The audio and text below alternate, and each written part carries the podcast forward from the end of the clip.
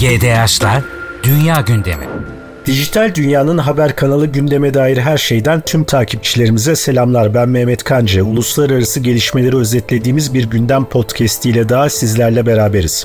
Bakalım geride bıraktığımız yirmi yirmi altı Mayıs haftasında uluslararası gündeme hangi önemli gelişmeler damgasını vurmuş?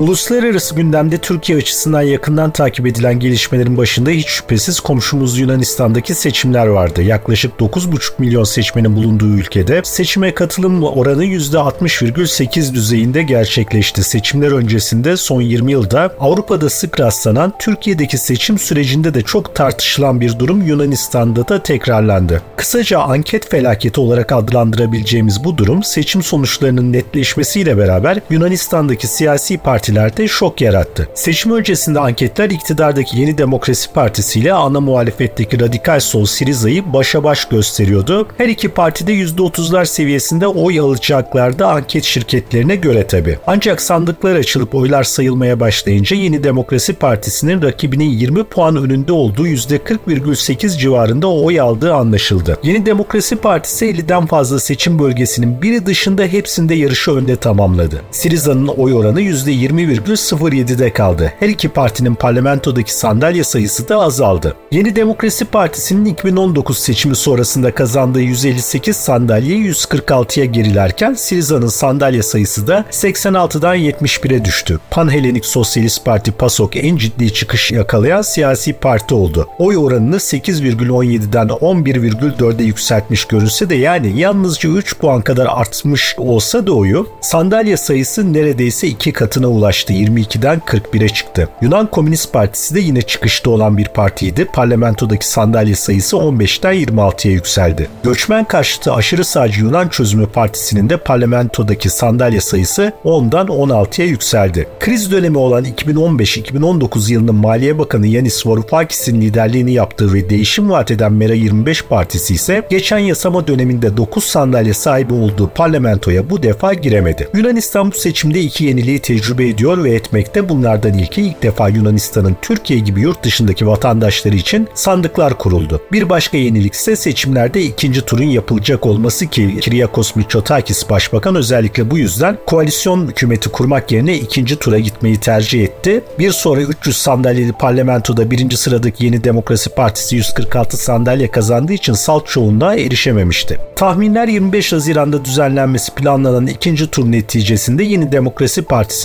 parlamentodaki sandalye sayısının yüz altmışa yükseleceği yönünde. İkinci tura kadar Yunanistan'ı yönetecek geçici hükümetin başbakanlığına ise Sayıştay Başkanı Yeni Sarmas getirildi. Yunanistan'da hükümetin kurulmasının ardından Türkiye'deki seçim sürecinin de tamamlanmasıyla Ege ve Kıbrıs'taki sorunların çözümü için yeni bir müzakere sürecinin de gündeme gelmesi ihtimal dahilinde, bunu da belirtelim.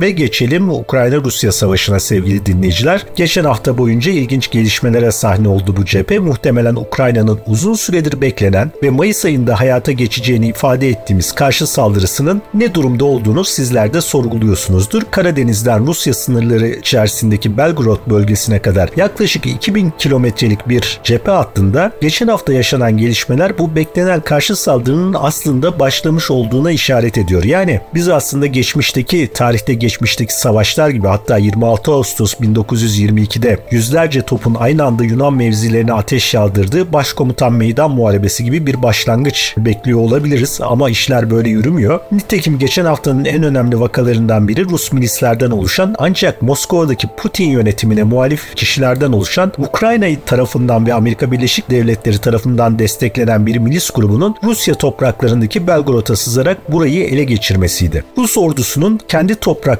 kontrolü sağlaması kırk sekiz saatten uzun sürdü. Bu Kremlin'in imajına savaş boyunca indirilen en ağır darbelerden biriydi.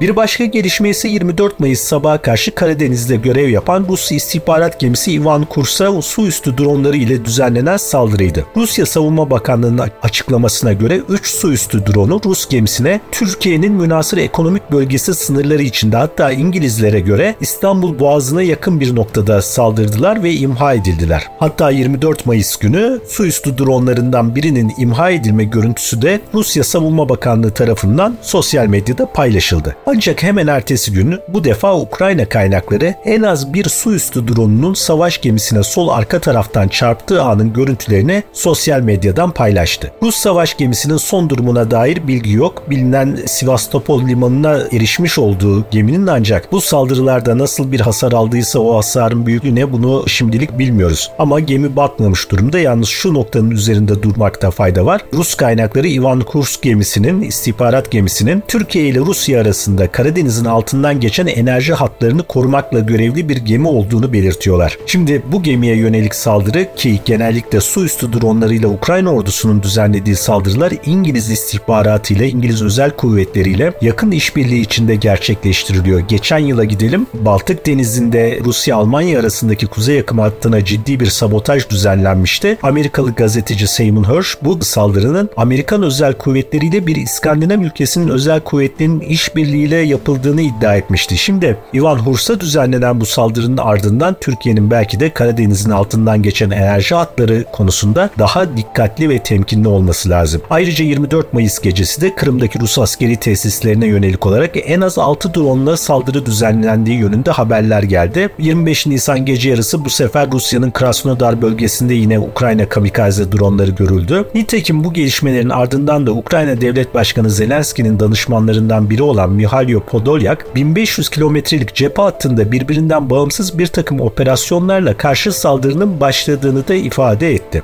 Evet, geçelim Ukrayna'dan bir başka potansiyel çatışma bölgesi Tayvan'a. Ocak ayında Tayvan'da yapılacak seçimler zaten bölgedeki tansiyonu giderek arttırırken geçen Mart ayında Tayvan'a yapılmış bir ziyaretin basına yansıması Moskova ve Pekin'i alarma geçirdi. Nedir bu basına yansıyan ziyaret? Daha doğrusu Mart ayından bugüne kadar duyulmamış olan ziyaret kim yapmıştı? Hemen ayrıntılarını verelim. Merkezi Roma'da bulunan NATO Savunma Koleji'nin komutanı Korgeneral Olivier Rittimann geçen Mart ayında Tayvan'ı ziyaret etmiş. Uluslararası toplum bu esnada Tayvan Devlet Başkanı Tsai Ing-wen'in Amerika Birleşik Devletleri ziyaretine ve bu ziyaret sırasında Amerika Birleşik Devletleri Temsilciler Meclisi Başkanı Kevin McCarthy ile ziyaretine odaklanmıştı. Haliyle General Rittiman'ın bu ziyareti gözlerden uzak bir şekilde yirmi yedi otuz bir Mart tarihleri arasında gerçekleşmiş. Ancak Çin istihbaratının Tayvan basınında ve NATO kaynaklarında yer almayan bu bilgiye ulaşarak kamuoyuyla paylaştığı anlaşılıyor. Nitekim NATO Savunma Koleji de bu ziyareti yalanlamadı, iddiayı yalanlamadı. anlamadı ve kültürel alanda işbirliği amaçlı bir ziyaret olduğu kaydedildi. Bu ziyaretin ortaya çıkmasının ardından Rusya Dışişleri Bakanı Lavrov da Amerika Birleşik Devletleri'nin Tayvan adası çevresindeki gerilimi bilinçli olarak arttırdığı uyarısında bulundu. Lavrov'un Pekin yönetimini destekleyen bu açıklamasının Rusya Başbakanı Mihail Mishustin'in Çin Halk Cumhuriyeti ziyaretiyle eş zamanlı gündeme geldiğini de vurgulayalım bu arada. Çin Devlet Başkanı Xi Jinping tarafından da kabul edilen Rusya Başbakanı Mishustin ziyareti sırasında Moskova ile Pekin arasındaki